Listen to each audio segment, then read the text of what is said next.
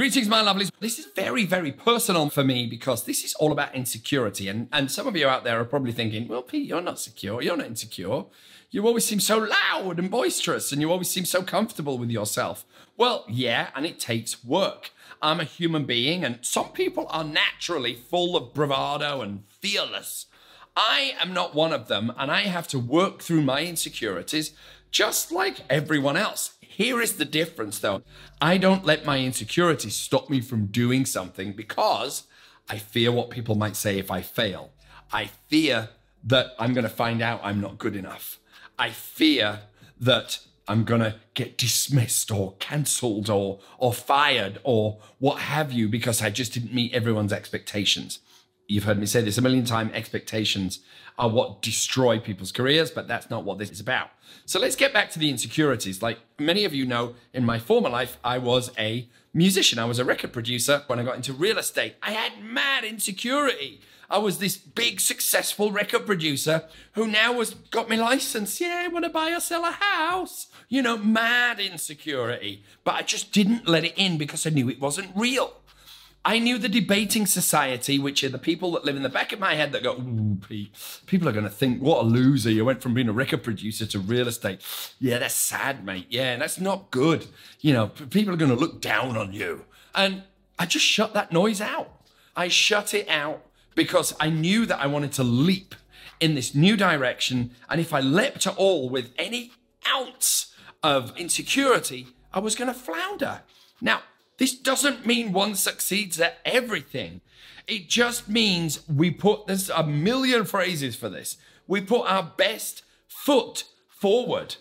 And then Mother Universe, the good Lord, whatever it is out there, maybe a higher power than you, will decide the rest. And I'm going to touch on that in a second. But when I was doing my marketing campaigns as a new agent, some of them were a little bit risky. And then even in my head, I was like, you don't want to upset people. You want to play in the middle. You want to appeal to grandmas and students and first time home buyers and people in the military. And I'm like, stop. No, I don't.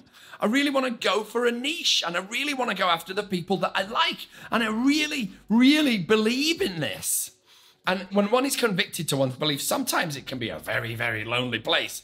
And everybody you ask, even your mates, will say, mm, I don't think that's a great idea. But if you inside believe an idea is good, give it everything you got. I want to now touch upon something that's a little bit more spiritual.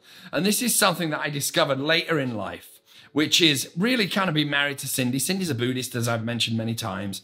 And it's kind of rubbed off on me. And I have this belief in a universe that is is beautiful and you know provides and I really don't know what it is, but what I do is this, and I learned this from Cindy, and you've heard me share this many times before, which is when I'm rattled and I've got insecurity, I think, hang on, that means I think I've got some kind of control over people, places, and things. I have no control over people, places, and things. All I got control over are my actions. And my actions will then be given out to the universe, and then the universe will figure out the rest. When I am rattled with insecurity, it means that my ego is telling me I should get this, and I'm trying to control the outcome. If I believe for a second that I can control the outcome of people, places, and things, I am bonkers. Mother Universe is way better at doing that than I am, but I am in control of what I can contribute. I am in control of my actions. I am in control of what I can share. And I am in control of what I can give to others. That's where it begins and ends. Insecurity is believing that I want to control the outcome. And if I can't control the outcome, what will they say? What will they talk about me? What will they say about me? Or what will I think about me? Or what will other think, people think about me? It's a dark rabbit hole you don't want to go into. And so, insecurity, if you can literally walk into any meeting or any appointment or any big event, or like, let's just say you've got a life changing negotiation, if you can walk in there with this on your mind, I am going to give it everything I've got, and then the rest of it is up to the gods. The trick is this whatever result is handed down, this is what I learned from Cindy. Whatever result is handed down, it's exactly the way it's meant to be. So that means if I don't get the result I want, it means the result I get was the one I meant to get, and I have to trust in the fact that that might lead me down a corridor or down a road to something beautiful that I might have missed.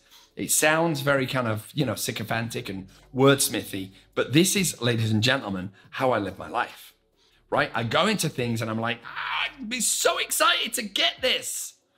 And then I don't. And I'm like, okay, well, there's a reason. There's a reason why I didn't get it. And I just need to trust in the universe or trust in the gods or trust in whatever it is you want that it will be shown to me, maybe now, maybe in a year, maybe in five years, maybe in 10 years. This is what happens when one adopts this philosophy about insecurities. The weight of the world lifts.